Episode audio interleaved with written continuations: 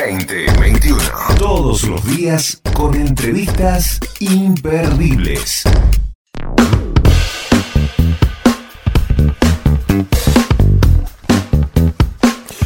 El nombre completo es Emanuel Gandolfo, nació un 24 de julio en Buenos Aires, Argentina.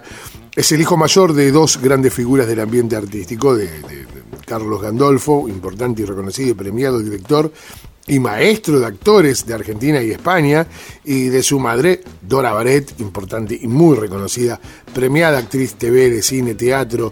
Tiene un hermano menor que es Matías Gandolfo, que es director de teatro y maestro de actores. O sea, después de todo esto, ¿qué querés que no salga tan- también tremendo artista? El primer trabajo en televisión, el primero fue, en serio, mirá, en el año 85, fue con el gran Juan Alberto Badía, con Badía y compañía. Estamos hablando del mago Emanuel. Hola Emanuel, ¿cómo te va? Muy bien, ¿cómo va? Sí, muy bien, todo bien, un placer. Gracias por la- 85, mirá, mi cita con cuántos años ya. Ese, ese fue tu... Vos en ese... En ¿Querés que te ese diga cuántos años? sí, dale, decíselo que se... Son Eh, 35 años, 37, sí. Y sí, 36. porque tengo 52, ahí tenía 17, nací en el 68, así que Claro, mucho claro. tiempo. Es un es un montón, Cumplo loco. 53 ahora. Che, tomaba, ¿tomaste conciencia en ese momento que estabas en Badía y compañía, que era el programa Eh, Bomba? no, Me temblaban hasta los pelos de... axila, claro. De- claro, Sí, no sí, olvidate. Sí, sí, aparte tengo, tengo el video de eso, no podés, la boca, mi- mis nervios en esa época se me iban a la boca. Entonces tenía tensión en la, en, la, en la boca y me costaba hablar. Tengo videos en VHS muy graciosos que me miro y digo, bueno, por lo menos ahora los nervios se me fue a otro lado. la- ¿viste? Ya Juan no- era ya muy... Ya, perdón que te hable de Juan, pero como lo admiro, no, lo quiero, lo quiero un montón. Eh, Juan. Juan era muy muy generoso y muy gentil, ¿no? Con la- sobre todo si vos te ponías nervioso. Olvídate, Juan Alberto fue, para Claro. mí, creo que fue, es y será el, el, el, el conductor y el, el, personaje de la televisión más generoso de la televisión argentina. Sin dudas. Eh, eh, todos Sin dudas. salimos de Juan Alberto. o sí, sea, sí, sí, sí, sí. Todos, eh, Juan teníamos un programa después, después de más adelante, ¿no? Ahí fue, lo que vos decís fue en, en Badí Compañía, y yo estaba recién empezando a estudiar magia. Y después de mucho tiempo me llamó para hacer un programa que se llamaba Una Buena Idea. Sí, claro. Por Telefe, Claro. un éxito el programa. Programón. dos años, todos los sábados a la noche. Sí, sí. eh, de 10 a 12 de la noche. Una buena idea, programa. pero con esa voz de- Una de buena idea. Sí. Exactamente, lo tengo, tengo ahí, tengo un montón de videos de eso. Eh, todo VHS, obviamente. Claro, Y eh, Juan Alberto tenía el. ¿Cómo se llama? El, el horario de, o- de 10 a 12 de la noche. A las 11 de la noche, el prime time, el mejor horario del Tal programa. cual, tal cual. El tipo me decía, y ahora con ustedes, Emanuel, y se iba y yo tenía un bloque de 15 minutos para mí. ¿Vos me estás jodiendo? No, era así, Juan Alberto era así. Juan Alberto al año siguiente, primero que le encantaba la magia. Y segundo, que siempre yo iba a las reuniones de producción, trabajábamos lo que íbamos a hacer en el programa, y al año siguiente me dice, mira Manuel, este año queremos darle una vuelta de rosca a, tu, a tu- lo que estás haciendo, queremos que sigas en el programa para el año siguiente. Eh, en esa época estaban muy famosos, ¿te acordás? Eh, Pancho Lotto y Piñeiro como. Sí. eh, cabeza de, de, de- productoras de, compañías Sí. De, de modelaje, ¿no? De, productores de modelos entonces eh, y representantes. Entonces vamos a llamar a, a Piñeiro para que todos los sábados venga una modelo importante al programa, la presentes vos, Ah, haces magia con ella y después vos eh, se la presentás a Juan Alberto y queda haciendo un, Juan Alberto un reportaje ahí. Entonces era mi bloque. Claro. Y Juan me presentaba a mí, yo presentaba a Florencia Raggi, la hacía aparecer y, y- y hacía magia con Florencia y, de- y después Florencia tenía una nota con Juan Alberto. Ah. Eh, la verdad que el espacio que me dio Juan Alberto, eh, yo siempre le estaré por siempre agradecido. Lo único, eh, sufrí mucho cuando él estuvo, después en- enfermo porque su entorno, eh, me peleé mucho con el entorno, no el, el maléfico que tenía, no sé, una persona que no lo voy a nombrar, no tiene ningún sentido, que yo llamaba para ver cómo estaba Juan y nunca me atendió el teléfono, no me contestaba. Eh, terminé y no me querían dar el número, terminé consiguiendo el número de Juan eh, y lo llamé el hombre más divino del mundo. Claro. Eh, hablé con él y bueno, nada, pude, pude tener ese, esa, esa, esa charla con él que, que, que, que tanto ansiaba, ¿no? Una persona que para mí fue, en mi carrera fue todo, fue el que me dio el espacio, el que me dio el nombre. Vos sabés que eh, no hace mucho, toda la vida. no hace mucho hablé con Miriam Weinroy, bueno, sin dar nombre, ¿no? Y me comentó, Claro, me sí, comentó, me comentó algo parecido. Sí. Me- me- Sí, también, sí. me- o sea, como sí. que, como que raro, ¿no? Sí, sí. Todo, qué lástima, Sí, porque encima sí, es eso, ¿no? Que, que es que no le llegaba a él y, eso, no le llegaba, con lo bien que le hubiera hecho tantos llamados tuyos Totalmente, o de tanta totalmente. gente, ¿no? Porque Pero lo, más- lo que a mí más me dolió es que uno de esa- estas personas que, que no, no vale la pena nombrar tampoco, era, era muy... Era Vos sabés muy que en cualquier, en momento la vamos a nombrar, ¿no? O sea, estamos No, no, no, no, porque no, ni si- no, porque son gente que no, no, nada. Eh, era muy amigo de mi mamá, viste, me conocía a mí de bebé, de toda la familia, venía a comer a mi casa. Ay, pero bueno, hay momentos en donde yo siempre digo, la gente no cambia, la gente, el- la fama, el poder y el dinero te muestran cómo sos. Claro, Ah, sí, Eh, claro que sí. ¿Viste? Yo sé, porque me dice, mira cómo cambió este tipo. No, no cambió. Siempre fue así. Lo que pasa es que no tenía plata ni poder eh, ni, ni fama para, para poder demostrar cómo era. Entonces, esa gente, viste, que tomó, cobró importancia al, al lado de Juan Alberto. eh, Se la creyó. Bueno, se la creyó, exactamente. Pero gracias a Dios tuve la oportunidad que lo que valoro yo y me quedo es haber podido hablar con Juan y decirle todo lo que lo siempre lo quise, ¿entendés? sí.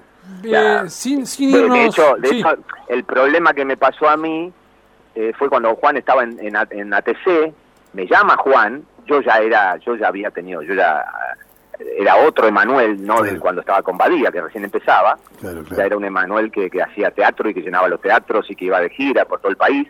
Entonces me llama esta persona y me dice, che, Juan, eh, Juan quiere que vengas al programa, sí, encantado, donde vaya Juan voy yo. ¿Y qué quiere que haga? Que haga un show, que haga magia arriba del escenario, que haga todo. Perfecto. Sí, sí, venía a hacer magia. Lo único que te pido es que es que después me quedo hablando un ratito con Juan. Claro.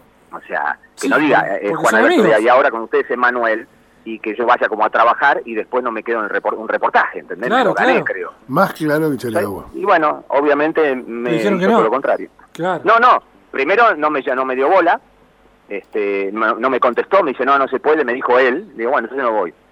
Entonces yo de ahí en más quise comunicarme con Juan, eh, pasó un año, después fui al programa y, y me pasó todo lo contrario, me hizo lo mismo el productor. Este, Pero bueno, ya está. Ya está. Entonces ahí es como te das cuenta la gente, ¿no? Sí, sí, sí. Que Juan nunca lo supo. Juan Qué nunca lo locura. supo. Pero bueno, son anécdotas Totalmente. que te quedan para, para Yo me- en la vida. Yo también me- doy, me, me di el gusto de poder hablar con Juan Alberto Badía desde mi lugar Ah, como una entrevistador desde el interior y, Sí, y amé esa nota porque era se notaba que era gentil, fue No, La nota me la remó una él. persona divina. Sí, No, el- olvídate, olvídate, era un, un- era, era un placer trabajar con Juan. qué Placer. divino, qué divino. ¿Y qué- cu- cuánto en aquel momento? El profesor Lametain, Todos. Sí, todos. sí, sí, han pasado Tinelli. todos. Tinelli, todos, Tinelli, todos claro. salimos de ahí. Totalmente, totalmente. Emma, eh, de, de esa magia de ese momento, ¿qué, qué queda hoy? ¿Sigue siendo la misma Eh, magia o cambia? No, no, lo que queda son experiencias, pero todo ha evolucionado tanto y eh, tal vez en esa época se la valoraba más a la magia también. Eh, hab- había menos redes, menos... menos eh, boludos menos- hablando. Con, menos po- claro, con menos, poca ética para contar lo- los secretos de la magia. No, eh, no sé si eso es tan afectado, porque yo, a ver, por ejemplo, ahora, viste, algún par se enojaron que yo revelaba algunos juegos, pero lo que yo hago es como las manos mágicas, viste. Que Yo aprendí así, las manos mágicas eran dos guantes blancos que enseñaban magia en la televisión abierta, Claro, y yo aprendí con eso.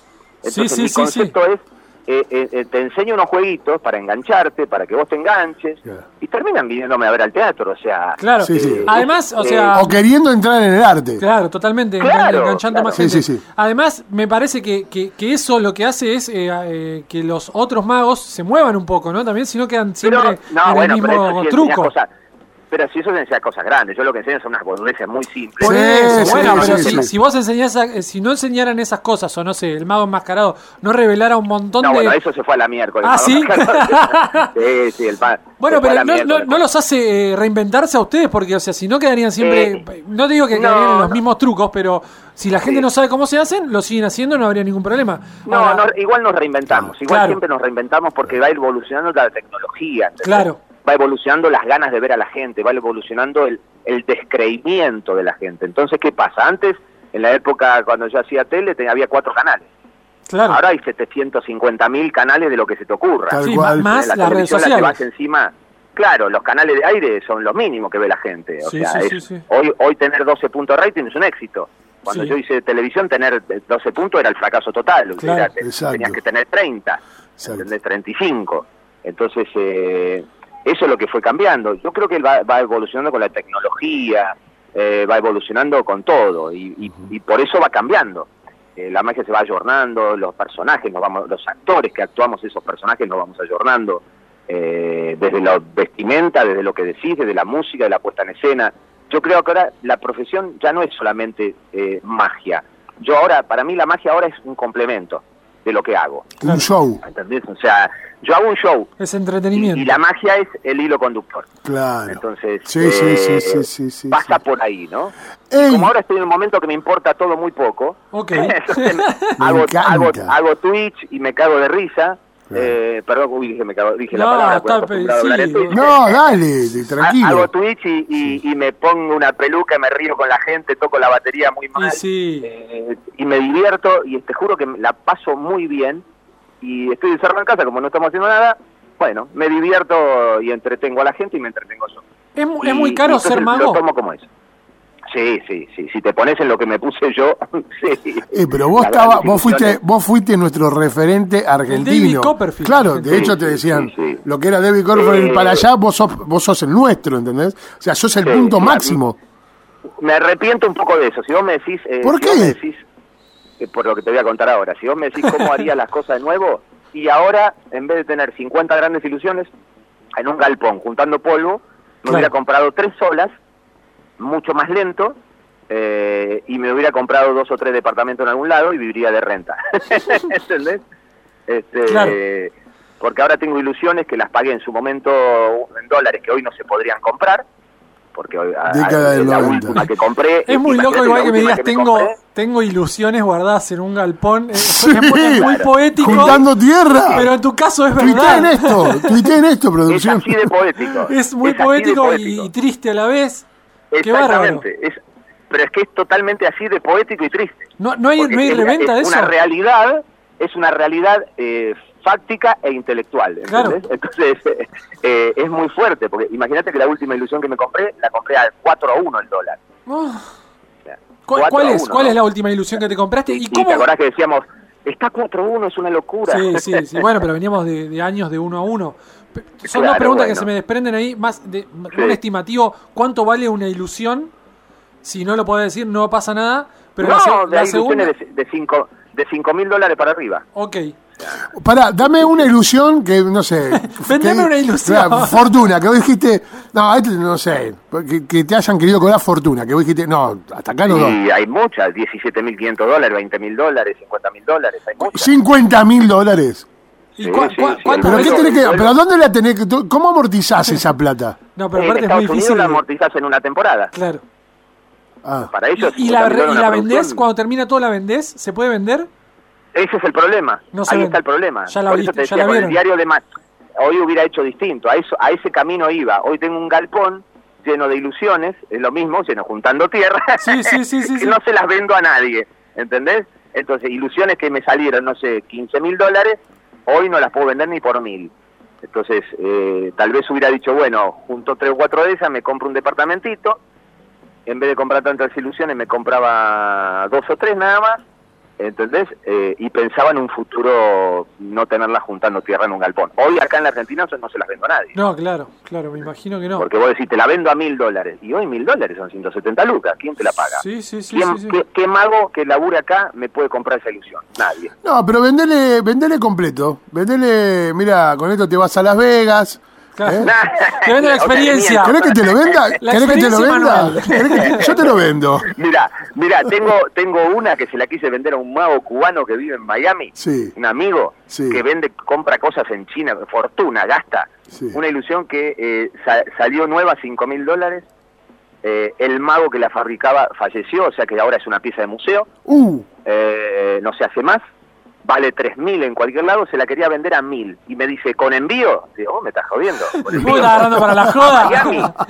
Es una joda para Marcelo, ¿no? Entonces agarro y le digo, le digo, no, te averiguo cuánto sale el envío. El envío valía 1.500 dólares puesto en la casa de No, un despachante, averiguó todo, como era todo legal, como tenía que ser para ¿tamaño? por barco, qué sé yo. claro. No, no, eran dos cajas, dos cajas como Dos- de televisión un poco más grandes. Te lo llevo yo si Eh, querés, ¿eh?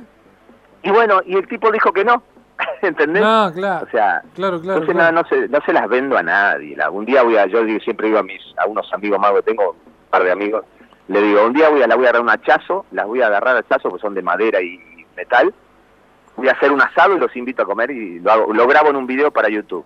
Digo, Claro. Se volvió loco el mago de Manuel.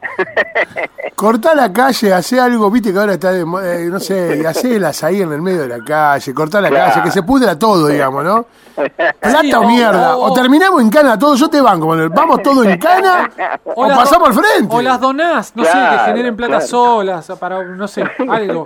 Eh, No sé, por pero en serio, me da una bronca, te lo juro, te escucho y tengo una Sí, bronca. sí. Pero bueno, o sea, en su momento no me quejo porque se recuperaron, yo laburé con eso muchos años de mi Claro, vida, claro. gira por todo el país, o sea, en, en su momento se amortizó todo, Escuchame, pero digamos. ¿cómo, cómo eh, es eh, el mago? Esto, y ahora me meto en esta, en esta función, en estas preguntas de, de- de vos como mago, como director de tu obra.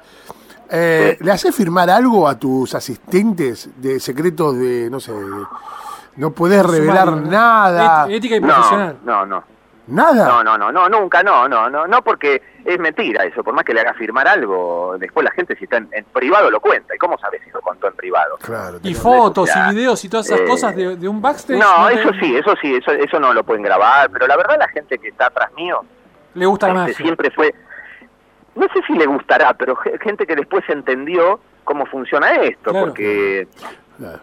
Andás a ver si en, en la intimidad lo habrán contado, tal vez en la intimidad lo habrán contado, yo no lo puedo controlar eso, Sí, sí. pero en su momento lo, lo han cuidado, lo han cuidado. Vos, eh, hasta ahora eh, fíjate que lo han en, cuidado. en un asado, viste, Claro. agrandado, y dices, eh, vos sabés cómo es eso, yo te digo enseguida. Y eso no lo Y sabemos. lo, eso no gra- lo lo puedo saber. grafica con un tenedor y un vaso. O sea, Claro, así lo hace, claro, mirá, eso, mirá. eso realmente no lo puedo saber, pero creo que creo que no. creo que, que hasta ahí no firmar un papel, es más, firmar un papel sería como diciéndole, dándole importancia a esa a ese Claro, sí, claro que sí. sí, sí. Y Emanuel, ¿y vos Sí. en intimidad sos de revelar? O sea, Eh, en que- confianza con tu grupo, ¿de, de revelás algún secreto? O decís, No, no, no, no, No. no, jamás a mis Pero- amigos. El mago no no, revela nada. Nada, ¿no? No, no, nada, no, nada, nada. No, no, nada, nada. Este, las, las cosas, como te decía, las cosas importantes que laburamos nosotros, ¿no? algún jueguito, una cosita. Sí. Sí, obviamente. el- eh, eh, si algún amigo me pide algo, le digo, mira mi canal de YouTube. Listo, mira Claro, lo mismo que se lo claro, le mostré a la gente. Yo- Yo, y- no me voy a poner a enseñar. Estuve tres meses con un mago de mi ciudad, le mando un abrazo grande al mago Augusto, Sí. Eh, aprendiendo, aprendiendo magia porque era un arte que me, me- me apasionaba. Y ahí es donde aprendí gran parte de la digitalización. Digo, ah, ok, esa magia me gustó, la de la cara a cara. Porque Claro. la que vos haces, Claro. Emanuel, es, es un show gigantísimo. Ahí no podés, no sé. Sí, no- bueno, eh, en eso, en eso, ta- en eso terminé también. Es lo que siempre, es lo que también me pasó. Como que yo soy el mago de las grandes ilusiones, ¿no? Claro. Y a mí me gustó siempre más la relación con el público. claro. Eh, por eso te digo que hay cosas que yo sí cambiaría si hubiera empezado de nuevo, eh, porque a mí me, me encanta el stand-up y lo hago hace 30 años. Sí, sí, Ahora claro. como que se puso Sí, de moda, sí, tal cual. pero es algo que yo ya hago hace 30 años. Sí, Entre. Gran Ilusión y No Ilusión yo hacía participar a la gente, contaba historias, contaba, metía humor, y a mí me gusta la joda, me gusta hacer divertido. Lo otro fue una consecuencia que me pasó con la carrera. Mientras más teatro más grande trabajaba, más cosas grandes necesitaba. Claro. Entonces, es como que se fue, yo fui para donde fue yendo la carrera, ¿no? Sí, sí, sí, sí, sí. Este, Pero Claro, la- a mí el salón, la magia del salón, el stand-up, a mí me encanta, y me encanta el contacto con la gente, ese tipo de show, eso me gusta más incluso que las grandes ilusiones. Pero vos haces una, un juego de salón que la gente se caga de risa, la pasa bárbaro, después cortás una mujer en cuatro partes y yo, ¡ay, cómo hiciste eso! Ah, O sea, ¿entendés? Claro. Se quedan con, con el juego grande y no con lo, con lo otro que tal vez te costó mucho más trabajo aprender que la gran ilusión que la compraste. Sí, sí, sí, totalmente. Mi, mi única relación con, con la magia en, en persona fue haber comprado un Sí. truco. Yo compré un truco en Las Sí. Vegas y me di Sí. cuenta de que tendría que haber comprado al que me lo vendió también. Porque yo no Claro, lo sé hacer. hacerlo. ¿Me entendés? Exacto. El tipo me hizo. No, olvidate. El tipo, El claro, escucha, me hizo volar una carta. Estaba mi viejo No, y yo. me hizo volar una olvidate. carta delante mío. Olvídate. No, no lo vas a hacer nunca en tu vida. Y después No, no, no. compramos, nos llevó a un cuartito totalmente cerrado Te herméticamente. explicó, claro. Me dijo, esto es así, me dio un CD y los materiales. Cuando me dio el material, me dio la carta y otra cosa más. Y dije, listo, ya está. Nunca lo pude hacer. Nunca jamás. lo pude hacer.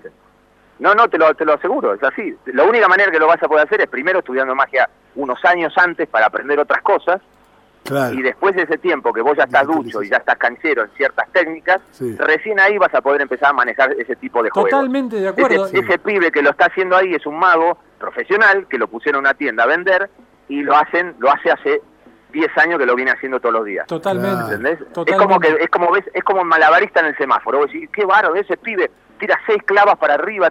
Claro, pero ese pibe vos me enseñaste que lo hace 300 veces por día. Sí, ¿Cuántas sí, veces sí, para sí, un sí, semáforo sí, por sí. día? Tremendo. Y, y la cabeza ¿Entendés? me Entonces- explotó, nos explotó Claro, junto a mi viejo claro. cuando sacó la carta, porque nosotros dijimos, listo, es la carta el truco. Y nos Sí, pidió sí, una sí. tarjeta de crédito. Y le dimos Sí, la tarjeta sí. o el documento. Y lo hizo con la tarjeta de crédito, el documento, y Claro, voló. claro, no, no, mortal, ¿Me entendés? Porque nosotros decimos, mortal. está magnetizada y ya estamos, Eh, teníamos unos no, no, elementos de la NASA. Era una pavada No, no, el truco, es una pavada el Sí, sí. truco en sí, en sí, sí, elementos. Y estaba todo en las manos del chabón. Claro. El Claro, secreto, el supuesto, secreto está en el chabón. mago. El secreto estaba El- en el mago y es algo, la verdad que. Y, y ahora lo veo mucho por ahí en. TikToks de, de chicos que, que hacen trucos rápidos o por ahí engañan a otro y muestran cómo lo engañan Sí. en realidad. y Sí, es un sí, movimiento sí. de manos. Y si decís, wow. Sí, sí, o sea, claro. no- no- no- el truco es pavo, pero eh, no lo hace cualquiera. No, olvídate, olvídate. Claro, claro. Es que, es que yo siempre decía eso, la magia, la gente decía, es un elemento de la nada. así que No, la magia es más simple que de lo que vos crees. Exactamente. Lo que pasa es que el artista es el que te lo hace, el que te lo muestra eh, que parece complejo. Es complejo, pero en realidad es más simple de lo que parece, Sí, pero a sí, su vez sí, es sí. complejo aprenderlo a hacer. Pero escúchame, lo, lo, lo- lo ve en Cartomagia, lo, lo ve a René Lavand, y, o lo veía, Bueno, no, bueno. lo veía, no, claramente, al gran sí, lo veía, maestro. claro. este, y decía, No se puede no hacer se puede hacer mal lento y te lo hacía en la Sí. cara mirando y vos decías, la Sí, puta sí, sí. madre, ¿viste? Bueno, lo mismo que vos, Emanuel. Eh, claro, o sea, ni más ni menos. Eh, estamos re felices de que nos hayas podido atender y nos Un queda un montón. placer. Emanuel, tenemos que hacer una segunda parte. nos que- a mí me queda ¿Se re puede- corta ¿se la puede hacer toda. magia por radio? Cuando. ¿Podemos inventar Mira, eso? hay- hay- y no sé, hay algunas cosas, hace mucho que lo había, había averiguado algunas cosas y tenía escrito algo, pero nunca le di... ¿En nunca me serio? a trabajar en eso. Bueno, Sí, acá tenés un lugar, eh. Cuando quieras eh, pensarlo, iniciarte, acá tenés un Este, lugar. este es el bar de prueba, digamos. ¿Viste que hay un lugar de prueba? Que, que bueno, este es. Usarlo, usarlo a nosotros.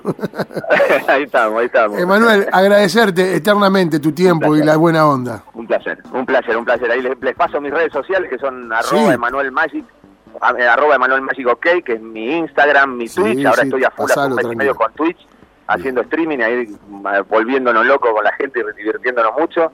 Así que nada, Facebook, todo, ahí están mis redes sociales, saben todo lo que vamos a andar haciendo. Hermano, muchas gracias por tu tiempo. Gracias a ustedes. Chao, Chao. Un abrazo grande. El mago Emanuel con nosotros aquí en De Boca en Boca. Y si se queda con ganas, la seguimos en Instagram. Arroba de boca en boca guion bajo ok.